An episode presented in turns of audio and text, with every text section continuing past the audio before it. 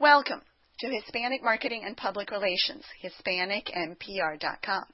This is Elena Del Val, and my guest is Linda Jane Smith, who is author of Lessons from the Meanest Woman Alive. Today we will discuss how women can unleash their power. Linda Jane strives to strike fear into the heart of opposing counsel. According to her resume, she is one of the top five female litigators in the United States. She is teaching working women in varied fields to shine, lead, and succeed, not by leaning in or by manning the men, but by using their unique feminine advantages to advance their careers. Linda Jane, welcome. Welcome. Thank you to you. I'm pleased to be here. Now, before we get into the topic, what is it like to be one of the top five female litigators? It is fantastic. It is, um, it is exhilarating. It is a celebration of women and, um, it is very fulfilling. Um, you know, I'm the meanest woman alive and, um, that is, was a name given to me by Corporate Board magazine in 2001. They did a profile of me based on my, um, litigation skills and they called me the the profile was called the meanest woman alive and it stuck. And i bask in that title. My clients love it because i do um bet the company or bet the farm cases with billions of dollars at stake and my clients love to say they're represented by the meanest woman alive and my law firm. And i view myself as a gladiator for my clients. Think of um, olivia pope from scandal but as a trial litigator i protect them and i defend them I'm professional and fun to deal with, not mean spirited and not cruel. It's only when they're attacked or someone lies or misrepresents the facts of the law that I become mean. If anyone is abusive to my clients and doesn't have integrity, I will go after them hammer and tong. So my view of mean is strong and brave. I do not let anyone treat me or my clients in a disrespectful or belittling manner. I stand up for my clients and myself. And I think it, it is a, it gives, it's a very powerful position and it's also a lot of fun. I lead large teams of people. Um, I have waiting lists of people to get on my cases. Um, I have a whole leadership style which involves we can go into it long term, but I promise I'll, I'll just be quiet about it. It just involves giving everyone a sense of ownership and inclusion. And, um, we do high profile in the press always work that is challenging, almost impossible and an adrenaline, adrenaline high every day. So mean doesn't mean cruel, I think is what you said. It means strong and competent. Yes, it means strong and brave, and also it it it has a little bit, and maybe this is a sexist comment on my part, but it's sort of like a mama bear. I protect my own, and so as long as my myself and my clients are treated professionally, and the the case is litigated or you know on the merits, I'm fine.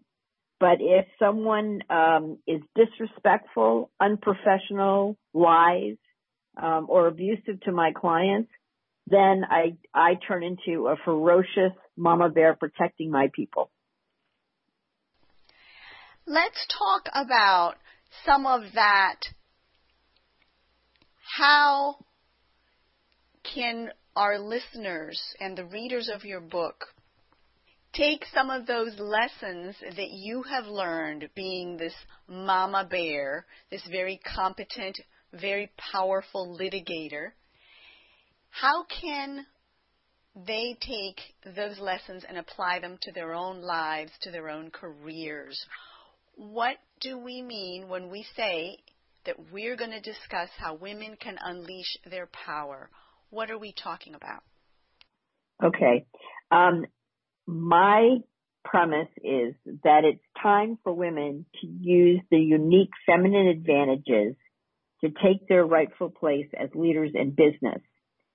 Um, and the reason I say that is that after decades of struggling to demonstrate we're equal to men, not only are women not making any progress, we're actually going backwards.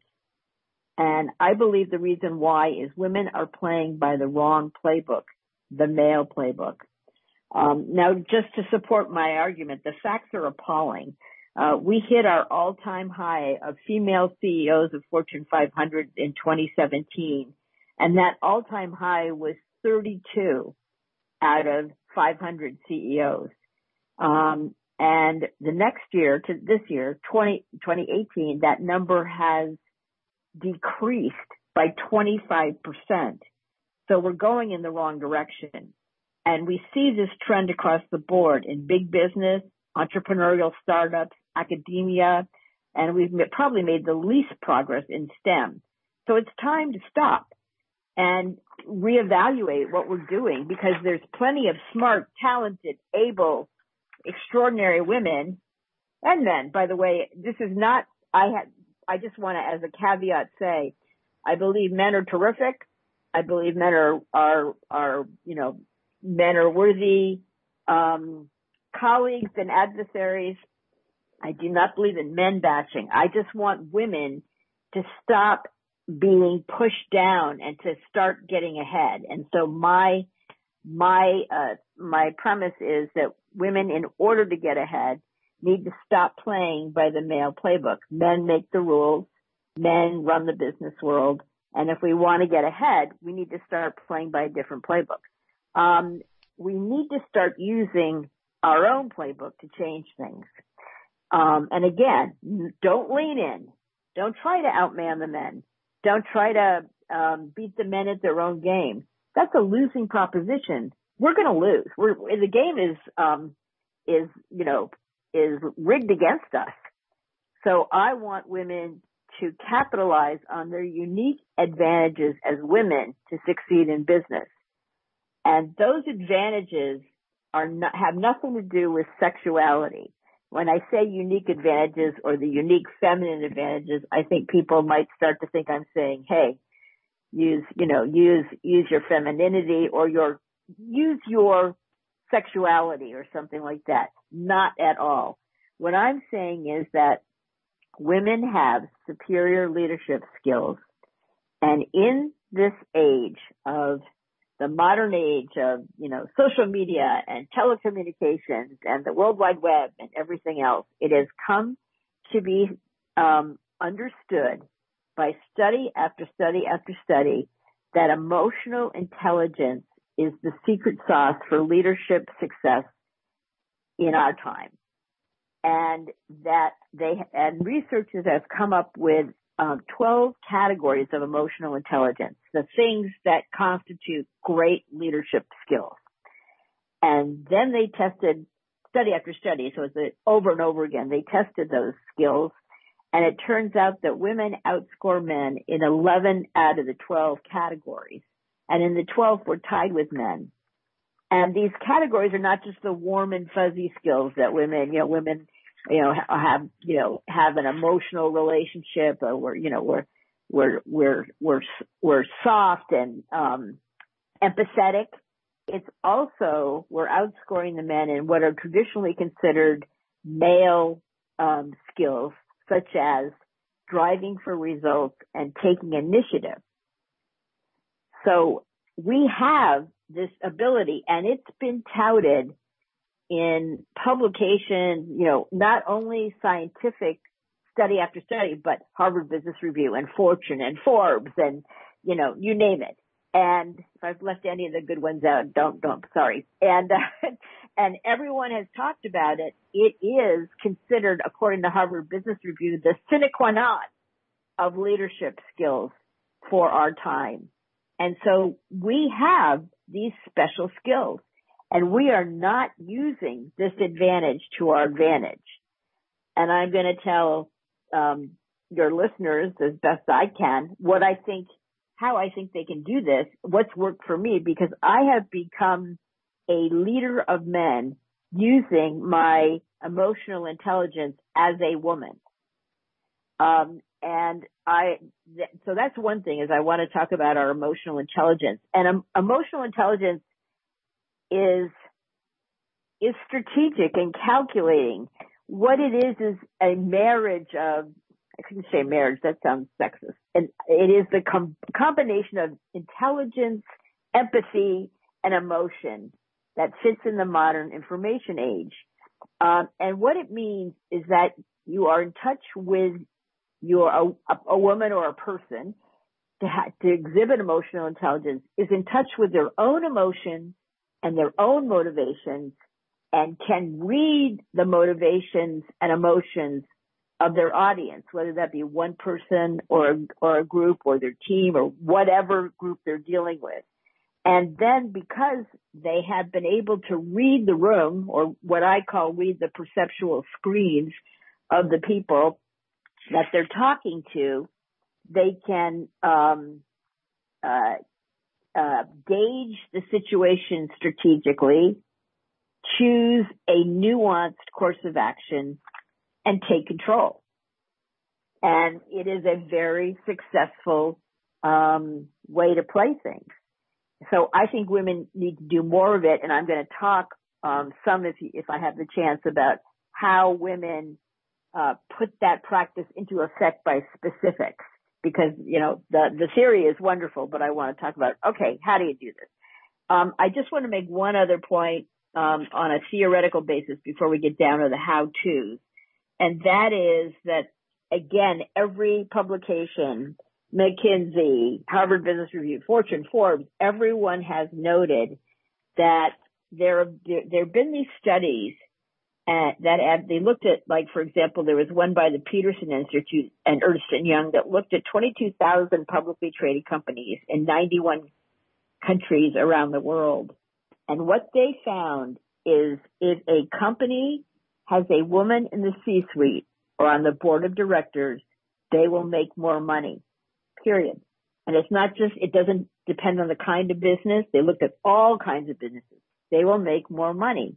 And if you have three or more women in the C-suite, C-suite or on the board of directors, you will make a lot more money. In fact, the findings are, I'm not, this is not rhetoric on my part. The findings are that you will triple your company's revenue, double its profitability, and increase the engagement of half your workforce.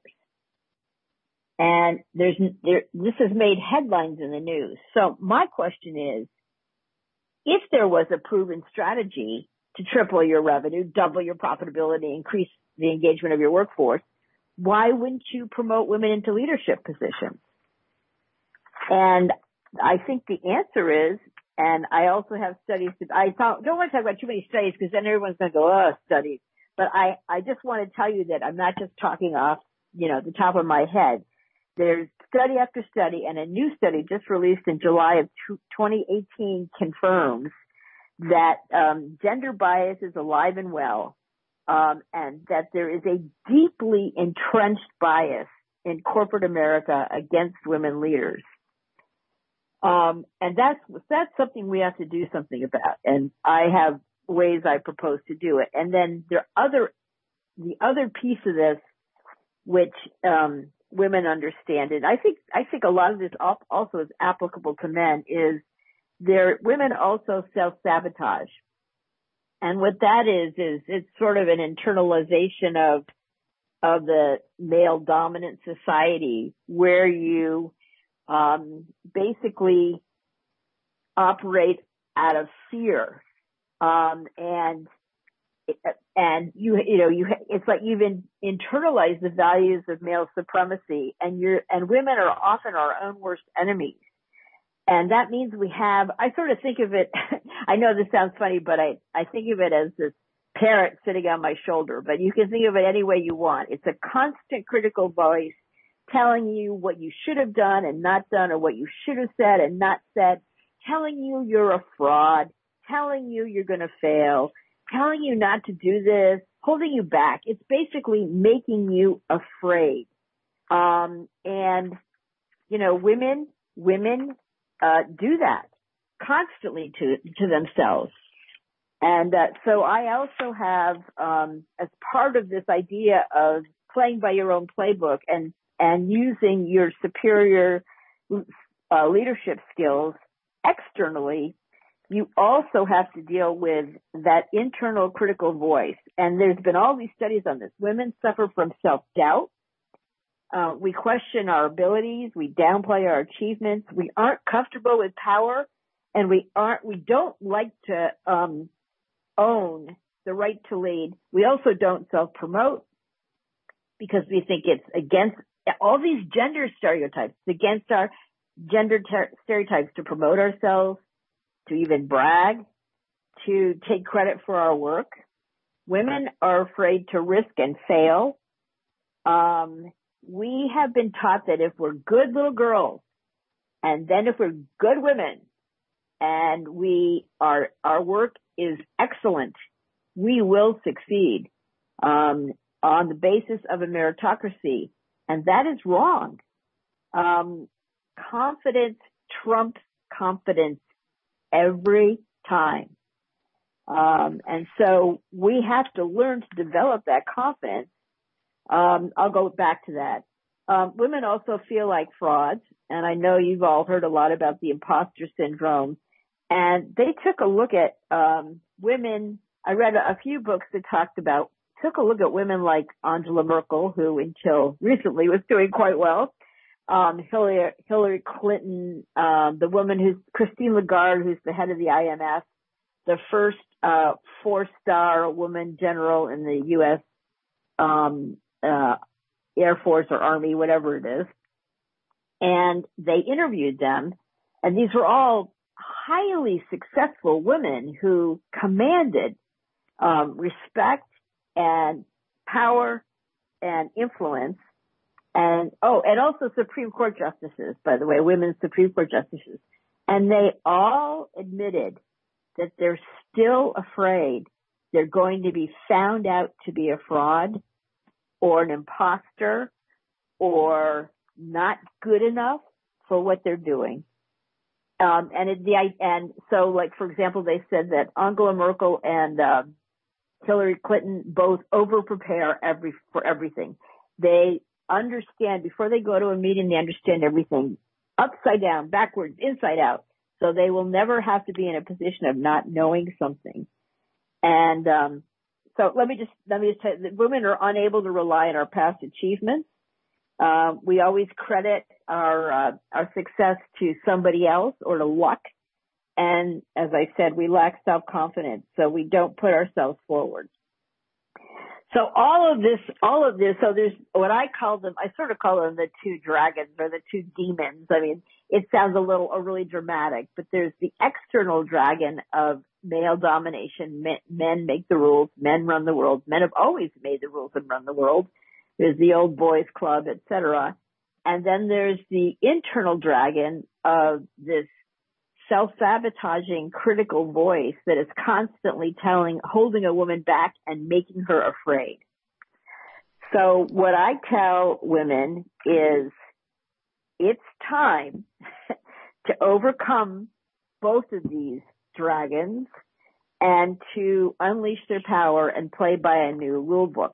And our own and our own playbook, as I said, is not about leaning in or outmanning the men. It's about capitalizing on our unique advantages as women, and that is our emotional intelligence, which we've just discussed, and also um, the fact that somehow having women in the C-suite or on the board makes a company earn more and become more profitable.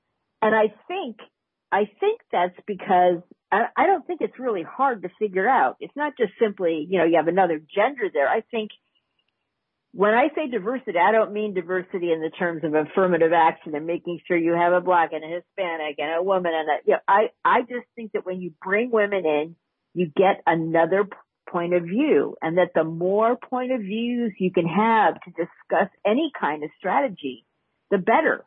And you don't end up with male or white male groupthink where everyone sort of thinks the same. You bring a voice in to come from the side or from a different perspective, and it helps. How some people would ask, can you use your playbook? Can you use your abilities and your skills, your knowledge, when you don't even have a place at the table? What would you say to that? I would say that you have to have to get a place at the table. And I know that that that sounds facile. So um, let me let me talk about it. I think that um, you have to, uh, you know, my, I have the S's, um, and I just it, one is suit up, using your emotional intelligence, which is to use those superior leadership skills, as I said, to read the motivations of the people we're dealing with, gauge the situation, choose a nuanced course of action, and take control. The second thing you need to do in order to get a seat at the table is to stand up with confidence. Um, how many times has any woman listening to this been in a meeting, and I, I think this also applies to men too, but have you been in a meeting where a man who clearly doesn't know what he's talking about speaks with such utter certainty that he ends up drawing the praise and respect of his audience? And that's because again, we don't have, and there's all these studies that have taken a look at this, we don't really have a way to gauge people's inherent intelligence and creativity that we accredit in business. So what we do is we look at, we look at how people hold themselves and their presence and how they conduct themselves. And that if you, if you, um, conduct yourself with confidence, walk the walk and talk the talk, um, you will become a leader. But and, the numbers um, are very clear. That's not true. The numbers have established, if you look at just about any area of practice, that the field is not level. So thinking that by being confident, by believing in ourselves, by dressing the dress, walking the walk, we're going to succeed that is clearly not what has been happening. And from your own statistics that you shared with us today, it's getting worse. So how can I, you play by those wonderful rules that you're sharing with us when you have no opportunity, no fairness in the opportunity space? Okay, so you have to do I'm going to give you I'm going to give you the S's only because it's a it's a device to remember. But you have to do all of these things. You have to stand up with confidence. You have to walk into a room and rock it. And by that I mean you are just, you, you walk the walk, you talk the talk as you just said, you exude self-confidence, you fake it until you become it. Okay, that's number one. Then you have to shut up that internal critical voice, stop the self-sabotage, um, and so you have to ruthlessly target those thoughts, consciously shut them down and replace them with self-affirming, encouraging talk. You need to step up. Opportunities are rarely handed to you on a plate. If you don't ask for it, you won't get it. How will you achieve your goals if you only perform those assignments that are handed to you? Ask for what you want. Plum assignments, leadership roles, salary increase, increases, promotions. Take risks and advocate for yourself. Take the hard job, even if it's a stretch for you. If you don't, some man will. When you're assigned a major project, dive into it and take charge. Then you have to show up, which I call your grit. They had all these studies about um, why there's many, many intelligent, creative people. In fact, many geniuses who never um, make it as as a successful leader, and that's because what they're missing is grit. And grit is not a very sexy thing, but it's a combination of mental toughness, courage, hard work, and sometimes just the sheer stubbornness to keep going until you reach a goal. And understanding that reaching that goal is a marathon, not a sprint. So you have to demonstrate the tenacity to continuously prove yourself you have to seize every challenge and keep achieving, and you have to push back against those who deny you what you meet, what you need. And so what, what I'm saying is, yes, it's, it's much harder for us. In fact, I say women have to dance as fast as they can. And no matter how many times and how senior I am and how, how successful I am and how many gigantic cases I've won for my clients, every time I walk into a, a new business situation where I'm going to lead their case, and I look at the bunch of men that's there because there's seldom a woman uh, that I meet in positions of power, seldom. Um, I, and I think they look at me and now I'm older, so that sort of helps in an unfortunate way because I'm more like an old battle axe than a hot woman. But, um, until I was, you know, say 50 or so, I was thin, big blonde hair, dressed, of course, um, for success in my power suits, but always, you know, dressed with flair. And I think I'd walk into the room and I could see the bubbles over men's heads, which would say, Oh my God, who they sent to, this is who's going to defend us. This is who's going to save our country, our company. And so I had to immediately show them that I am smart, strategic, and a leader. Um, I have to establish that I'm in charge.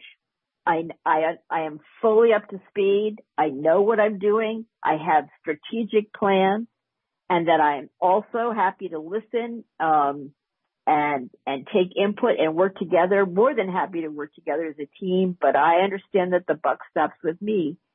And then I'm sort of fun too. I mean, it, it's not just like I come in like, um, uh, a Margaret Thatcher, Iron, Iron Maiden or whatever they call it and just okay, I'm here now, boys. I mean, I don't, I don't come in like that. I come in like myself. I am a woman and I act, I look like a woman and I act like a woman. I don't, I'm not a mini man, but I make sure they understand that I've got their backs. I've got it covered. I know what they should do and I know how they should do it. And within a very short time, I've earned the respect and it never stops from there.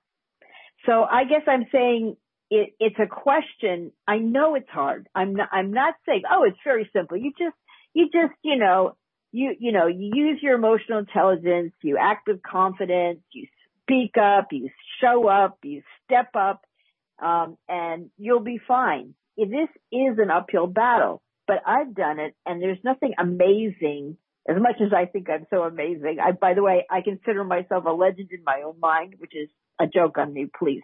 But I'm just saying there's nothing particularly amazing about me. I just stick up for myself, um, speak up, seize opportunities, grab that seat at the table. Um, if I don't get the seat at the table, I get the seat right before you get to the table and then I figure out how to get in. I mean, it, it's, it's much more work for us. We're not, um, we're not part of the old boys network. We are others. But, and we, but the way to do it is not, is to use I mean, emotional intelligence is so powerful. Let me give you an example. I'm going to try to keep this, um, clean and appropriate, but, um, there's this phenomena called the alpha male, and that male is the one who is in charge. And everyone knows who the alpha male is in any kind of business situation. He's, he's the guy who throws his weight around. And, um, he is also used to, and this is another reason why our emotional intelligence can sort of rocket sometimes, is because the way an alpha male proceeds to conduct business is by what I call command and control. Very similar to the army. I tell you what to do and you guys do it period. I don't care about your input. I don't care about your feelings. I don't care about your lives. I don't care about your personal life. I don't care about your thoughts. I don't care about anything. I just want you to do it. And you're interchangeable, by the way. You're a cog in a machine. I can pull you out and put someone else in. Just do what I say and do it well or you're out of here.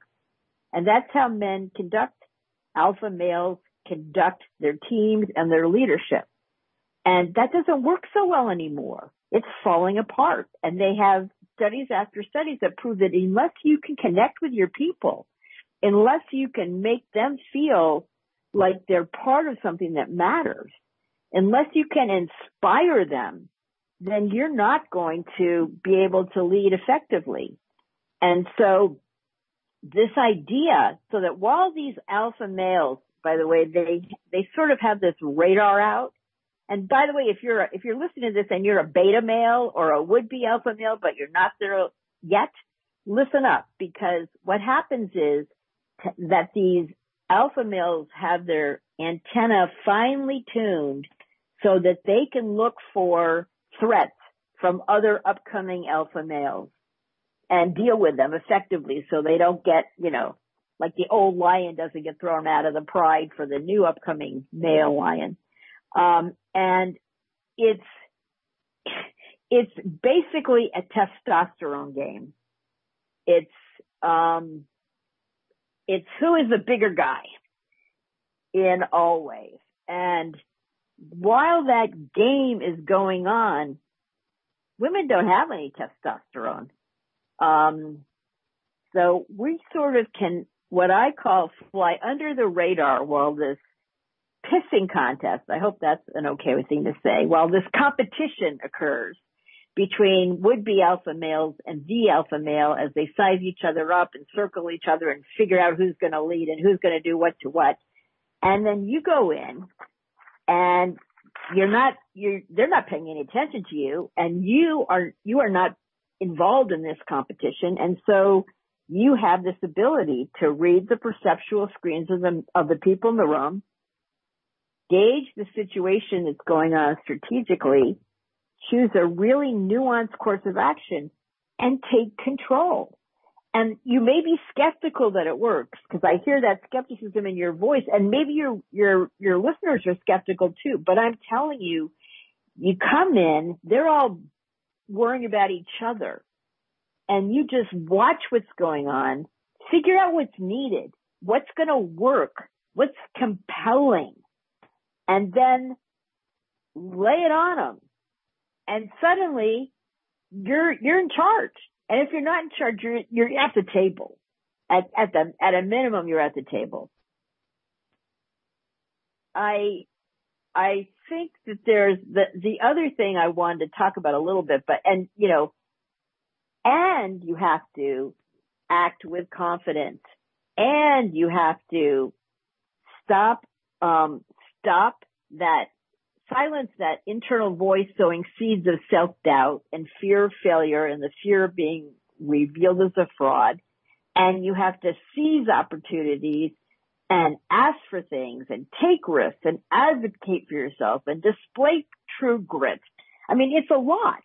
It's a lot to do, but it can be done and it does work. How how do you know that you have found success in the legal field? Correct. You're a practicing attorney. I am.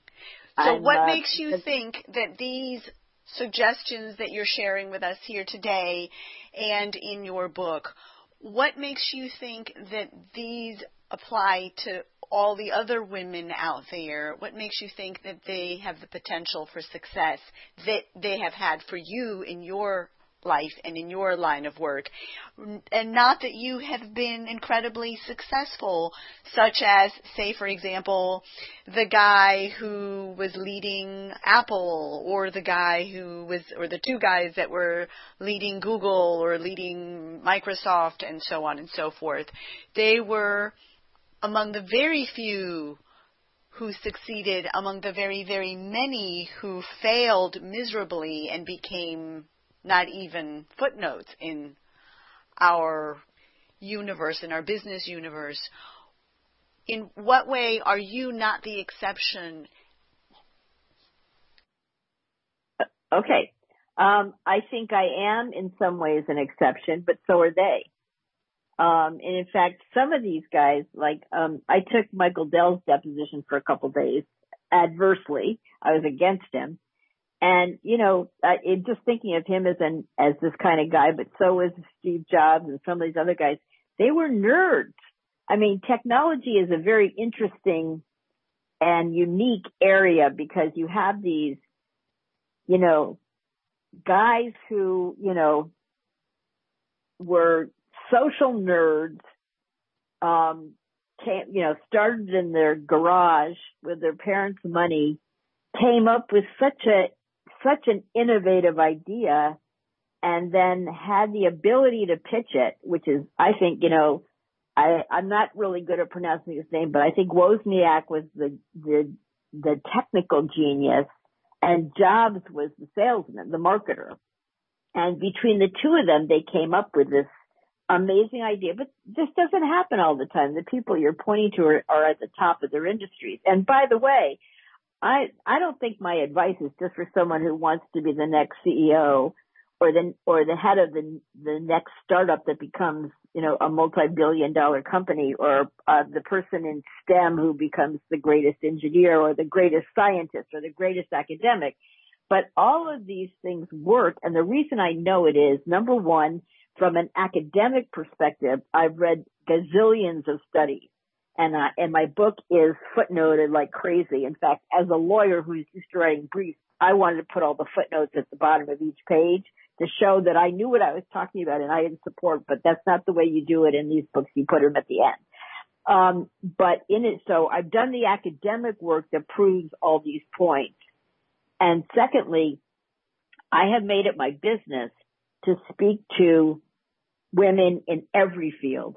I've spoken to hundreds of women in STEM, in academia, even in the arts. I've talked to accountants. I've talked to, you know, teachers. I've talked to entrepreneurs. I've talked to joint venture capitalists.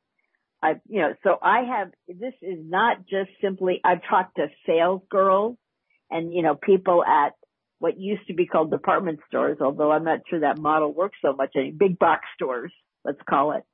Um, I've talked to all sorts of people, women and men, but, but hundreds and hundreds and hundreds of women from different fields.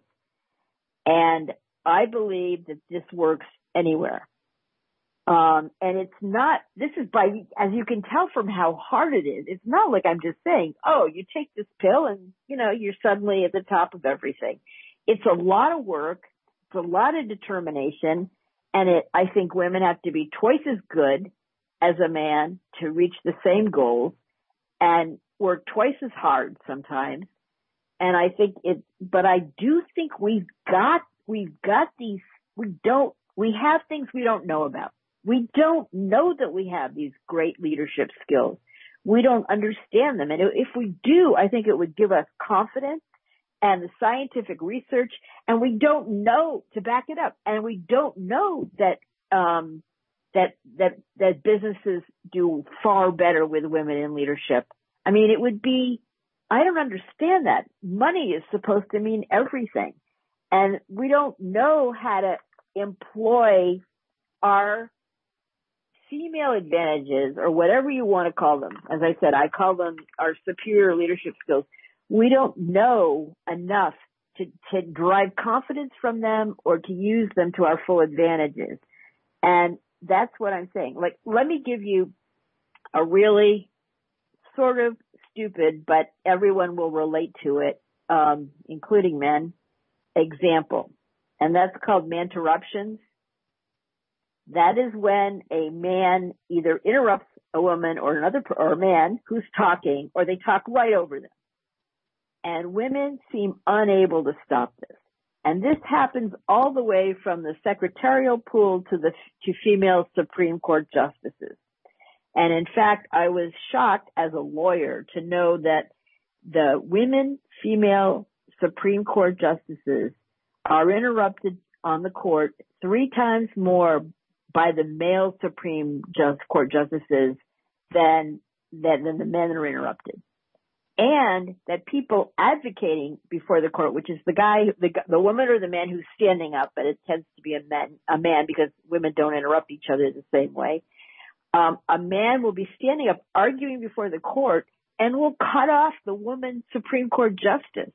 And they never do it to a man. And this is, these are studies. It was a study that was done and then they redid it this year and it came out the same way. And the more female Supreme Court justices on the court, the more they are interrupted. Which makes no sense, right? Absolutely. And, it's a reflection of everything else we've been talking about. Right. So here's what you do. So I came up with these, these, and by the way, this is what, um, the notorious RBG does, Ruth Bader Ginsburg. She used to start when she asked the question by being polite and she'd say, you know, uh, excuse me, but I'd like to know whether or listen, you know, Mr. So and so, what do you think about? And boom, she'd get interrupted. She would just So now she stopped doing all that prefatory niceness or courtesy or anything and just goes straight in with her question. So my view is that if you want to stop from being interrupted, you have to follow at least four steps. First, you stop the interrupters in their tracks by looking them directly in the eyes and saying, I'm not finished. Or, and continuing to speak, or stop interrupting me. I'm not done. Or I've listened to your views. Now listen to mine. Or I'm sure you have something valuable to say, but so do I. You'll have your chance. Okay. Secondly, women use weak apologetic language. Um, women will say things like, they'll start by, they'll start by saying, I might be wrong, but, or I'm not sure, but I think, why do they say that? What, I mean, men use words as power. Women use words for communication women are silly women. We just want to communicate, but um, words are power, and it's all about using direct, forceful language when we're making our points.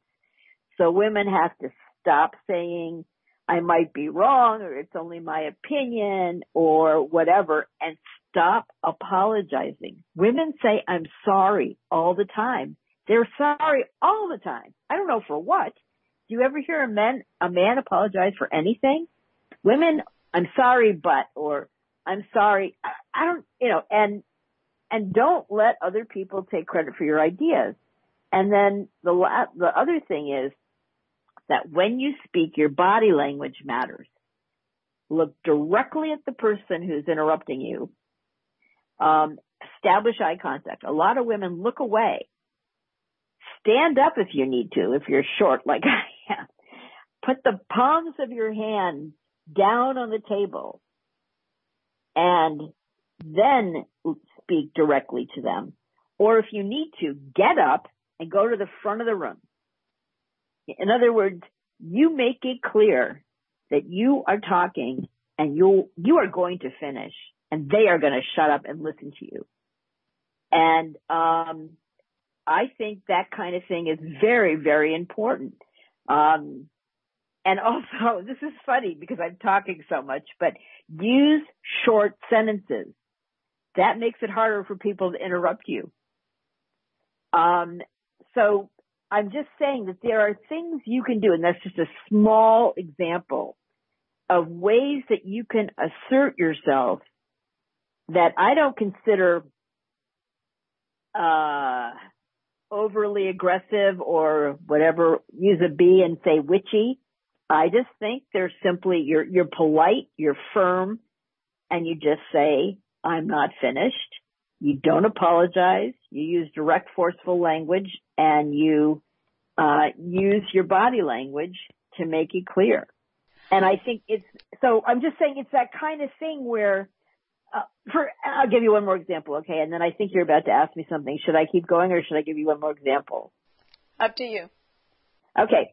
Um, women don't ask for promotions unless they're 100% sure they can do the job. They won't ask for um, raises, a whole, but mostly, let's say there's a new job promotion that opens up. A woman will only apply if, they, if she thinks she has 100% ability to do it. A man will apply if he has 40%. He'll just go for it. Um, and women won't ask for raises and let, you know, because they're worried they don't deserve them or they're bragging or they're self-promoting. And again, you just have to say, you don't ask, you don't get. Ask for that promotion. You're, you're as well qualified as anybody else. I'm sure if you only have 60% of the skills, so does everyone else who's applying. You'll grow into it. Do the best you can. You know, ask for a salary raise. Have reasons that you deserve one or comparisons that men are making more than you for doing the same job or a lesser job. Ask, you know, so it's, and, and tell that internal critical voice that's saying you can't do this, you're not good enough, you're, you're not qualified. You, you replace it as best you can with an internal voice that says, I can do this. I know what I'm talking about. You can't let fear and fraud and failure dominate your thinking because it'll, it'll come out in how you act. What do you say to women who say, along the lines of what you said, that other women undermine their authority, that other women, and not just men, put them down, that when they've needed help in an office environment, other women would make them trip, and the only mentors they have found have been men. You bet. That is a huge problem. And in fact, I did, uh, I have a chapter on this in the book, but I also did an article. I can't remember if it's for Forbes or for Entrepreneur. I think it's for, it was for Entrepreneur and it is, um, it was about bewaring of snipers and some of the sniper, snipers were men. Um, but a lot of the snipers are women. And one of the things that women haven't learned in our quest to try to get ahead and make it is that we need we need to um, we need to stick up for each other. In fact, what they talked about, I don't know if you read this, but they talked about it.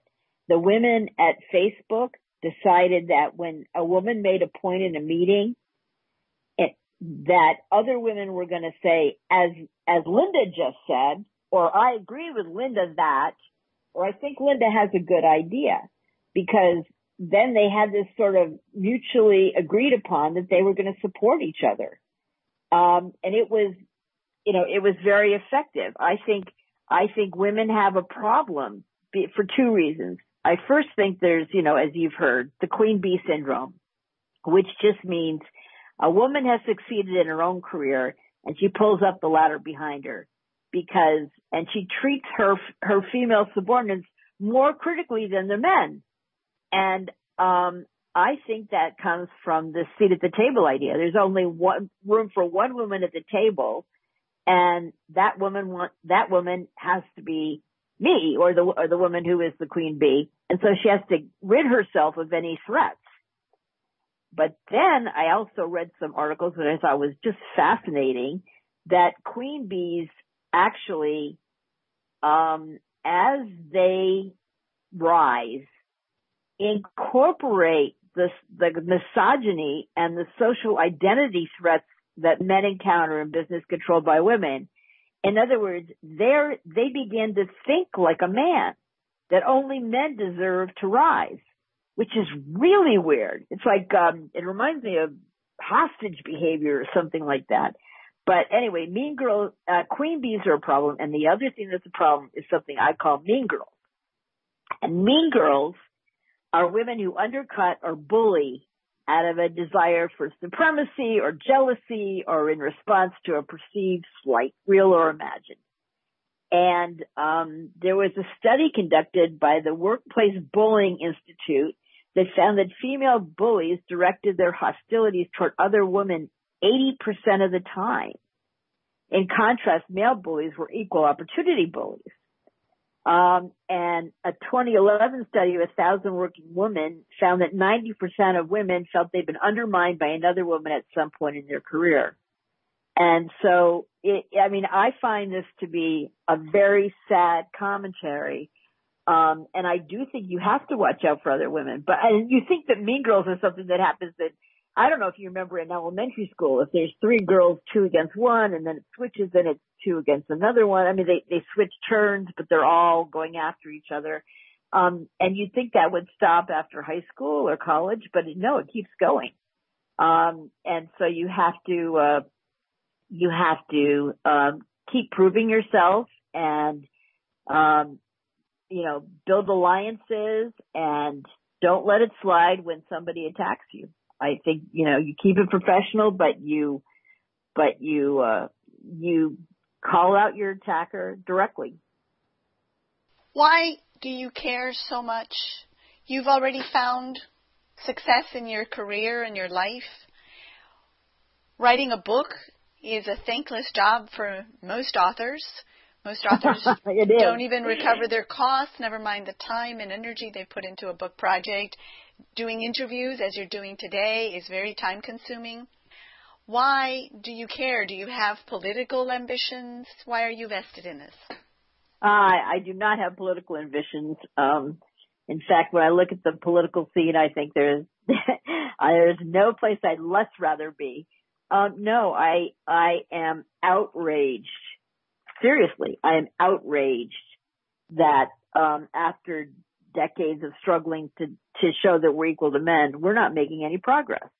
And I took a look at all the numbers, and um, you know, across every industry in every in every level of work, women still struggle to earn the same level of pay, to receive equal access to opportunities and promotions, and to do the work they were hired to do without fear of harassment or gender discrimination. And enough is enough. I mean, we've got what it takes, and we need to start unleashing our power and getting there. I I really feel so committed to this um, I, because you know women come into the workforce at the same same number as men. We graduate from college and grad school at the same rates as men. We get jobs at the same rates most of the time as men, and then the funnel narrows and narrows so that pretty soon we're not getting promoted, um, and it just uh, we're you know, we just fall off until the funnel is so narrow that there's no women there at all. And I want that to change. Women have the right to become whoever they want to be, just like a man. And yeah, your talent, your smarts, your ambition, your grit, all those things will take you only so far. They'll take, you know, they'll take you as far as you, as you want them to and as you try and as you're allowed to, but it should be an even playing field. And I, what I consider an even playing field, as I said, not treating, not trying to prove that we're equal to men, but using what we've got, use everything you've got, which is our superior leadership skills and our talent for playing this emotional, which is the same thing as our talent for playing this emotional intelligence game so that we can um, advance our careers. What would you say to those women who are in a position similar to yours who have found success in their careers, who are leaders in their jobs, perhaps in their communities, who want to make a difference as you have done with your book and your outreach. What empowerment tools can they share with their colleagues, with their subordinates, perhaps reach out to other colleagues what oh, suggestions oh, would you share to, with them? Well, let me count the ways. Um, mostly it is being aware of the situation and um, women have a very hard time finding mentors who are people who coach them on how to conduct themselves and get ahead and get opportunities. And even more importantly, having sponsors, which are people in positions of power who can help promote you by you know, by being part of the decision making process as to who goes to the next level. And men who are committed to fairness um, should uh, should mentor and sponsor women as well as men, and consciously do so if they haven't been doing so before. And think about um, think about including women in plum assignments, in, you know, discussions, bringing them into discussions. It's all a matter of including them. And, and believe me, I do not believe that there should be any affirmative action idea behind this, that you take women who are not as well equipped as a man and you promote them because they're a woman.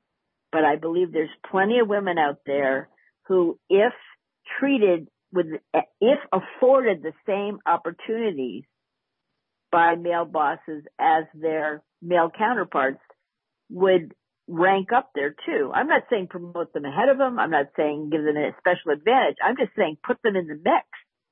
And there's this whole new thing now. Um, they just call it this, and I think it's so funny because I've lived with this my whole career, which is the uh, there's a women who call themselves the onlys, O N L Y S, and what it means is you, you end up in a meeting, like for me it would be and it, this could apply at any level. It's just my level sort of superannuated, but you, I go to a meeting and it's all, um, all the major motion picture studios in the world are being sued. And so everyone finds their absolute top best litigator, usually from either, even though the case is pending in San Antonio and you all have, you all have local counsel, you get your top lawyer from New York or LA and they're in charge of the team. And you get to the first meeting of all the studio counsel and you're the mm-hmm. only woman. I can't tell you how much, how many times I've been the only and continue to be the only because I'm now at such an elevated level, so to speak, that there, we're, I'm an only. And that, that is, that is a problem. And one of the suggestions is, um, that men in power, um, consider, as I said, not provo- promoting women who aren't able, but don't, don't stop at one. If you think there's two women and seven men or two, whatever, if you think there's more than one woman, bring them up along with them. So you don't always have this, this pipeline that gets narrower and narrower until there's an only. Um, I think men could do a huge amount.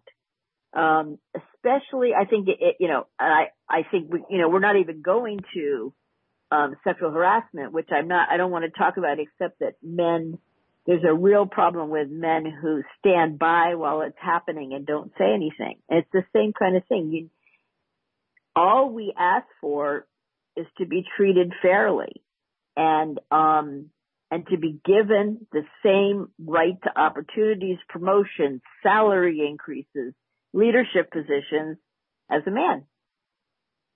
How do you as a woman or as a boss to a woman, whatever your gender, deal with the social inequities that make it difficult, if not impossible sometimes, for women to have equal opportunities.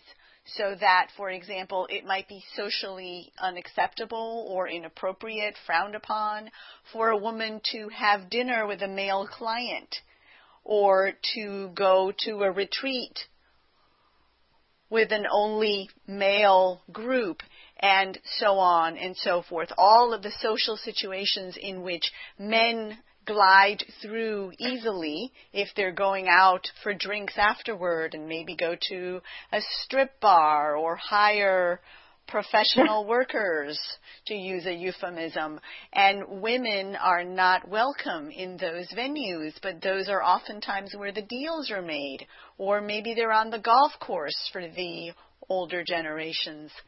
How do you deal with those se- social inequities in your path to success, to mentoring? I, I agree. It's it's it's a big problem, and it's it's been a problem for me my whole life. And I have been on business trips time and again with a when I was young and and very cute, um, despite being despite being an incredible lawyer, but young and very cute. And um, I'm sure their wives did not appreciate that I was flying off with their husband. Um, I think the I think you know if you that is changing somewhat um, but I think, you know, women play golf now. Women play poker now. Um, women sail. Uh, women, uh, if you can't do lunch or after night drinks, do, if you can't do dinner or after night drinks, do lunch or a breakfast meeting. If you, with a client, if you can't meet a client, you know, in the evening, do it in another situation or bring you know, if there are other women, bring another woman with you. Um, or bring a group with you so that you don't, you know, yes, it is, it's definitely a problem. I think, I think this idea, at least in the United States, I keep hearing this is the way everything's done in Japan and Korea, but I, I don't believe that either, but I don't, I don't really know from personal experience, but I think, I don't think men after work go to strip strip clubs or hire professionals. I think, but I do think it's very easy to grab another man, a younger man, if you're an older boss, and say, "Let's go grab a drink." Um, or let's go to the game, or let's do this or that, and it's perfectly okay. Whereas if they're asking a woman, a single woman, um, that's um, people are going to start talking, and I, I I address this in the book because it's a problem. So I think you have to find, workarounds. As I said, breakfast meetings, lunch meetings, meetings with more than one person in attendance in the evening, um, so that it's not, you know, there. I think it's rarely the case, for example, that there'll be a retreat where there'll only be one woman. There's usually a couple at least, but um, if that's the case, you know, I go anyway. I just go. Um, and, you know, I make my boundaries clear, not in a, not in a witchy way, but in a firm way. No, you know, no sexual harassment, no sleeping with anybody. Um, and, uh, but, you know, yes, it's certainly a problem, but there are workarounds and you have to do that. Thank you, Linda Jane, for joining us from Beverly Hills, California. Thank you. It's been an absolute pleasure. And to our audience, you have been listening to Linda Jane Smith, who is author of Smashing Glass and Kicking Ass Lessons from the Meanest Woman Alive, who discussed how women can unleash their power. Please share your suggestions, questions, and ideas by leaving a comment on the HispanicNPR.com website. If you or someone you know would like to be on the show, you can email me directly at editor at HispanicNPR.com. That's editor at HispanicNPR.com.